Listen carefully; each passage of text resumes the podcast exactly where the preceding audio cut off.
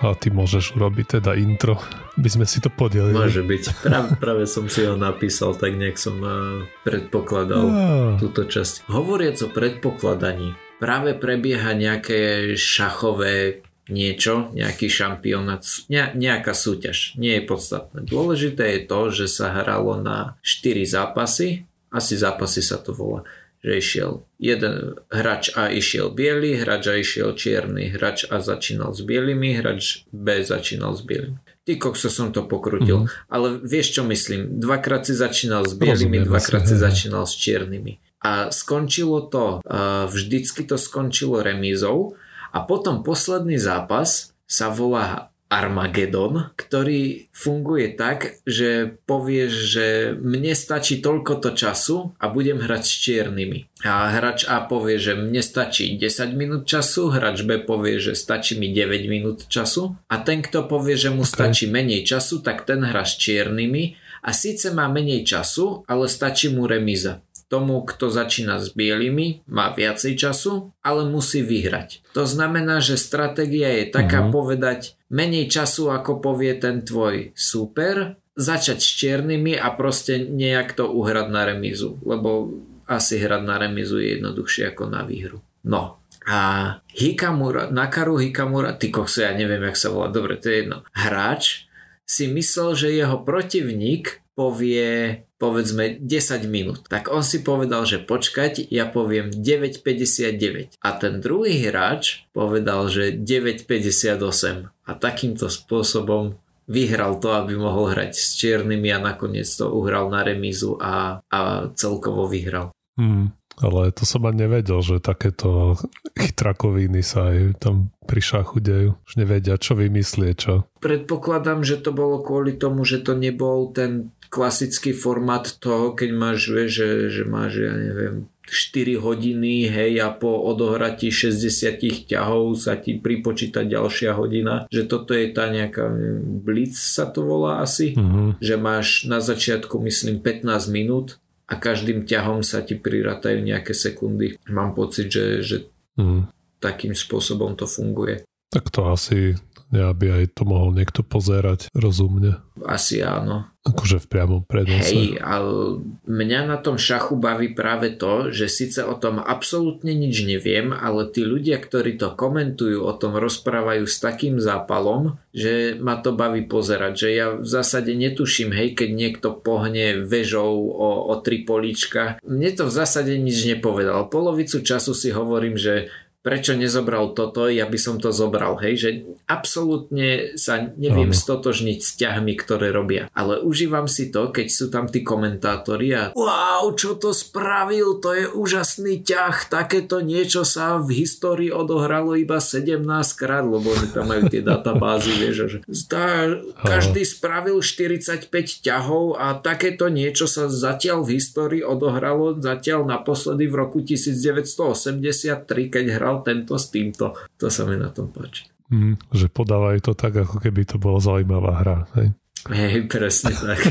presne tak. Mi to pripomína, kedy si v nejakej relácii dali uh, Merčiakovi komentovať uh, Slimákov. Akože Slimáci asi hrali Hej. hokej, predpokladám, a, alebo futbal a dali mu to komentovať, že, že tak hovor, čo sa deje. A Merčiak s tým jeho nasadením komentoval Slimákov. Hmm. Takže kto nevie, toto je pseudokast, ideme ďalej. Tak, Presne aké tak. Vy? To si mi spravil po tom, čo som sa na schvál pozrel do kalendára, aby som zistil, že toto bude odvysielané 26.2.2023. Sa treba rebelovať.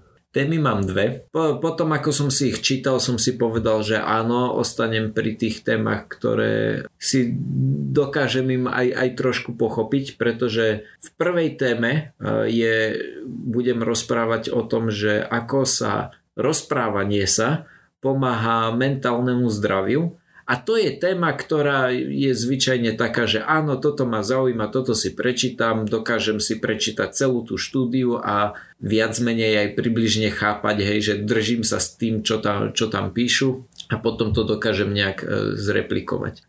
Štúdia prebiehala v troch fázach, alebo je to vlastne taká, taký zlepenec troch rôznych štúdí, kde prvá začala ešte pred pandémiou, druhá myslím prebiehala počas pandémie a tretia po pandémii. V každej bolo približne 300 ľudí, v jednej bolo 295, v druhej bolo že 320, ale približne 300 ľudí v každej. Potom dostali ľudia, mali si nejakým spôsobom zapisovať, že aké majú denné interakcie s ľuďmi, potom to vyhodnotili. Interakcie s ľuďmi boli rozdelené do 7 kategórií. A to iba také, že, že, že čau, ako sa máš, potom také tie hlboké rozhovory, potom keď e, šaškuješ, akože že vtipkuješ, potom mm-hmm. také, že ukazuješ tomu druhému človeku, že áno, záleží mi na tebe. Potom počúvanie, hej, lebo to, tieto predchádzajúce štyri boli také, že rozprávaš, piata je, že iba počuješ, Šiesto je také, že uh, nejakým spôsobom ako preložíš valuing others and their opinions. Akože celkom tomu tomu nerozumiem, mm. že čo ty mysleli. Typ konverzácie takýto? No, Alebo typ interakcie. komunikácie. Hej, oni tu majú, že 7 typov komunikácie. Ja neviem, nie je to tak, že ti radi, že koho si máš zobrať, koho nie? Možno. neviem, neviem vôbec, ako mysleli túto kategóriu. Že oceňuješ názor toho druhého? Asi. By sa to prekladá, neviem, no tak neviem. Ako to je prvá vec, čo ma napadla, že, že ťa poučuje niekto, alebo povedzme v práci, hej, máš nejakého mm. mentora, tak ti vysvetľuje, čo máš robiť. Môže byť.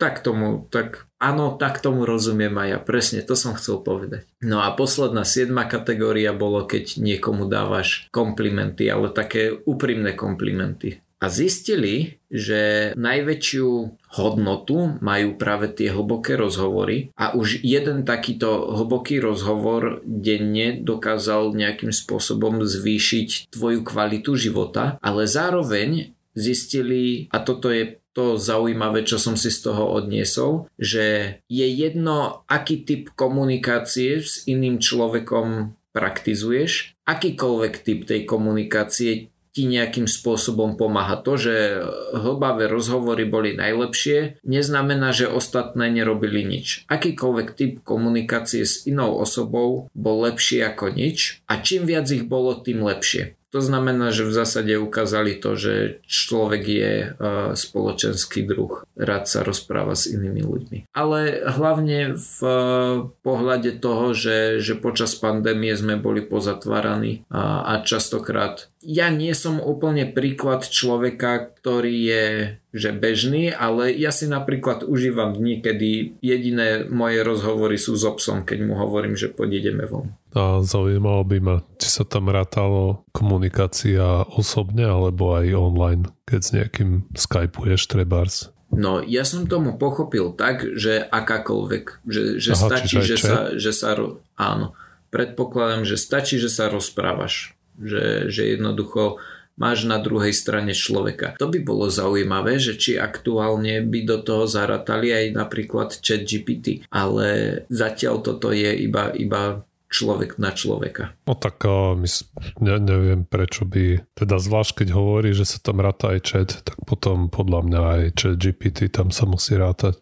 Asi áno. Lebo si myslím, že to, nie, to už nie je tak úplne rozlišiteľné, či to je človek alebo bot na druhej strane. Ja no a ešte zvlášť, keby si nevedel, že je to bot, vieš, že by to prešlo tým Turingovým testom, tak tým pádom áno. Ale no, práve. pokiaľ by si vedel, že je to bod, kto vie, aké by to malo, aké by to malo nasled. Aj keď e, čítal som nedávno o, o ľuďoch, neviem, či si zachytil, ale Bing od mm-hmm, Microsoftu e, by mal mať vlastného, nejakú vlastnú verziu ChatGPT. Okay. A v nejakej tej prvej fáze ho posunuli novinárom a, a takýmto technicky zameraným ľuďom. A tam to celkom rozvírilo hladinu, že, že ľudia s ním mali dlhé a hlboké konverzácie. Aj som čítal nejaké články, že to vmanevrovali toho bota do rôznych, no ste ho nejak motivovali, aby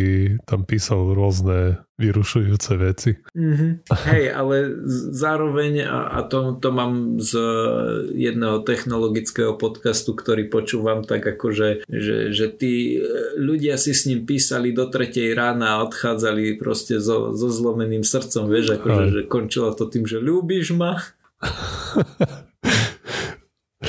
po všetkom, čo som pre teba urobil. Áno, presne. Ale inak podľa mňa v pohode si nadviažeš ťah aj s botom napríklad, lebo vlastne to už vieme z iných oblastí, že keď máš nejakého robota alebo hráčku a vyzerá ako človek a má nejaké povedzme prvky v správaní, ktoré mm-hmm. pripomínajú ľudské, tak veľmi radi im prisudzujeme hej ľudské nejaké atribúty, mm-hmm. že treba, keď zoberieš nejakú, nejakého robota alebo babiku, čo sa ponáša na človeka, tak aj prejdeš párnym valcom, aj tak proste u niektorých ľudí to vyvolá nejakú empatiu alebo súcit, alebo neviem ako to povedať, že ťa to oklame, aj keď vedome vieš, že to nie je človek alebo živé vôbec. Toto by napríklad mňa zaujímalo, e, že áno, rozumiem tomu argumentu, že, že áno u niektorých ľudí, lebo, lebo u niektorých ľudí určite, ale to práve, že mám nejaký vzťah k povedzme môjmu psovi, hej, že toho mám rád, viem, že proste za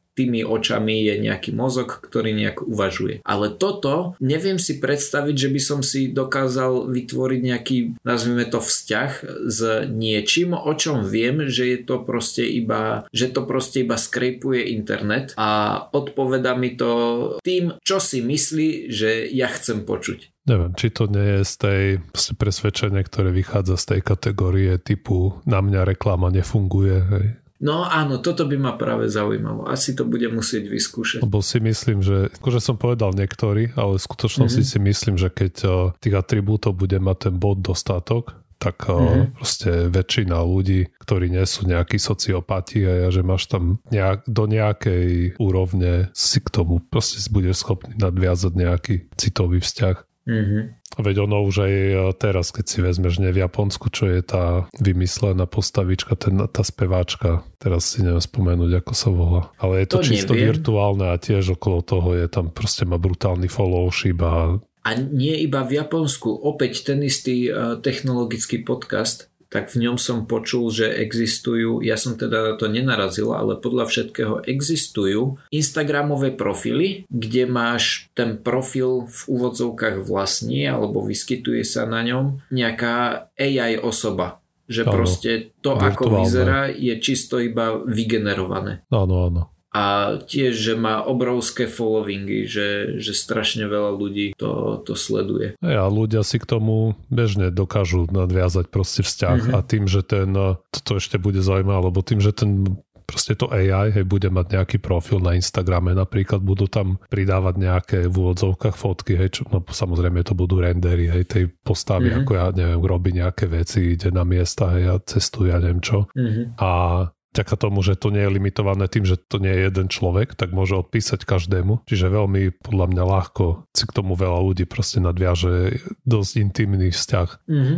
Napriek tomu, hej, že budú vedieť, že to je virtuálne. Môže byť. Mňa napríklad zaujímalo, e, zaujímalo, zaujalo to, že firmy majú veľmi radi tieto profily kvôli tomu, že takáto nazvime to osobnosť, môže ti spraviť reklamu, vie, že tieto topánky nosím a, a sú úžasné. Mm. Aj keď nenosí, ale to je jedno. A nikdy sa ti nestane to, čo sa ti môže stať s ozajstným človekom, že napríklad eh, ho večer odfotia, ako bol opitý a bil ženu alebo niečo podobné. Že proste to, to sa ti s tým renderom nestane. Aj. Dobre. A druhá téma, ktorá mi poriadne ukázala, ako, ako veľmi som nedostačujúci, je o vylepšenom spôsobe hydrolízy vody. Čo akože som si povedal, že wow, super, hej, môžeme vyrábať vodík. Ale keď som si začal čítať štúdiu, ako si ju väčšinou dokážem prečítať, tak tuto som odpadol po prvých dvoch alebo troch odstavcoch tam proste, tam bolo viacej vzorcov ako obyčajného textu a netušil som ani len, že z ktorej strany čo myslia. Každopádne výsledok ale je taký, že dokážu robiť hydrolízu zo slanej vody bez toho, aby pritom vytvárali chlór. Lebo my aktuálne vieme spraviť to, že dáme dve elektrody do slanej vody, však to je asi tá, ten najjednoduchší experiment, že uh-huh. dáš plusko, minusko z baterky do vody, necháš tým prechádzať prúd a keď ti to začne bublinkovať, tak sa tam vytvára vodík, ale zároveň sa tam vytvára aj chlor. Oni hovorili, že ak by chceli vytvárať vodík takto vo, vo veľkom, aby nejakým spôsobom naplnili potreby ľudstva, tak by zároveň vytvorili asi 4 krát viac chlóru, ako, ako ľudstvo aktuálne potrebuje vieš, na, na všetky mm-hmm. čistenie bazénov a podobné záležitosti. To znamená, že ako sa to teraz väčšinou robí, je to, že musíš tú vodu lebo takto. Nechceme používať čistú vodu v zásade, hej, lebo, lebo čistú vodu používame na iné účely, Vodík chceme vyrábať zo slanej vody. Ale na to, aby sme aktuálne vedeli rozumne vyrábať vodík zo slanej vody, ju najskôr musíme odsoliť a až potom ju dokážeme rozbíjať na vodík a kyslík. Ale najskôr ju musíme odsoliť a až potom ju dokážeme z nej získavať ten vodík. No a to samotné odsolovanie si vezme strašne veľa energie.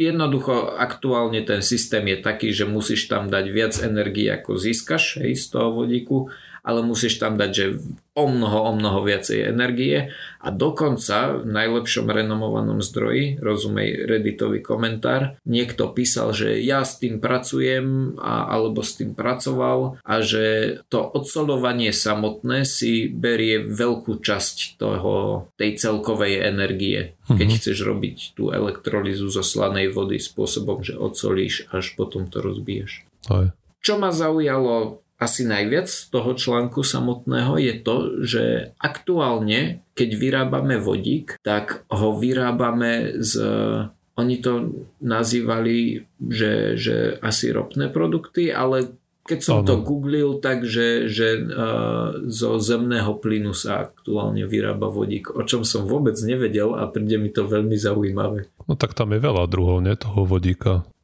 podľa, podľa výroby on to má nejaké farby, čo sa hlavy teraz neviem presne, ale Aha. O, že aké sú tie farby, ale ste niektoré sú, to je nejak rozdelené podľa to, neviem, či zaťaže na mm-hmm. životné prostredie. Nie, fakt, fakt teraz hlavne neviem. O, určite je niekoľko farieb a viem, že niektoré z neoplínu má nejakú farbu, potom nejakú inú farbu má, keď je to, ja neviem, vedľajší produkt pri výrobe baránic, alebo tá, čo ja viem. Mm-hmm.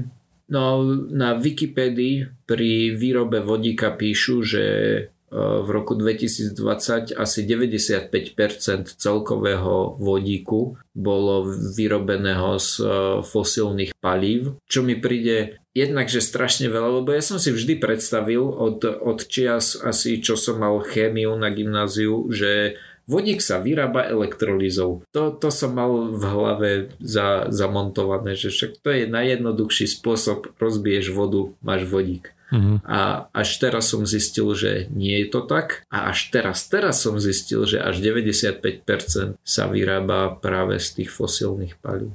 Mm-hmm.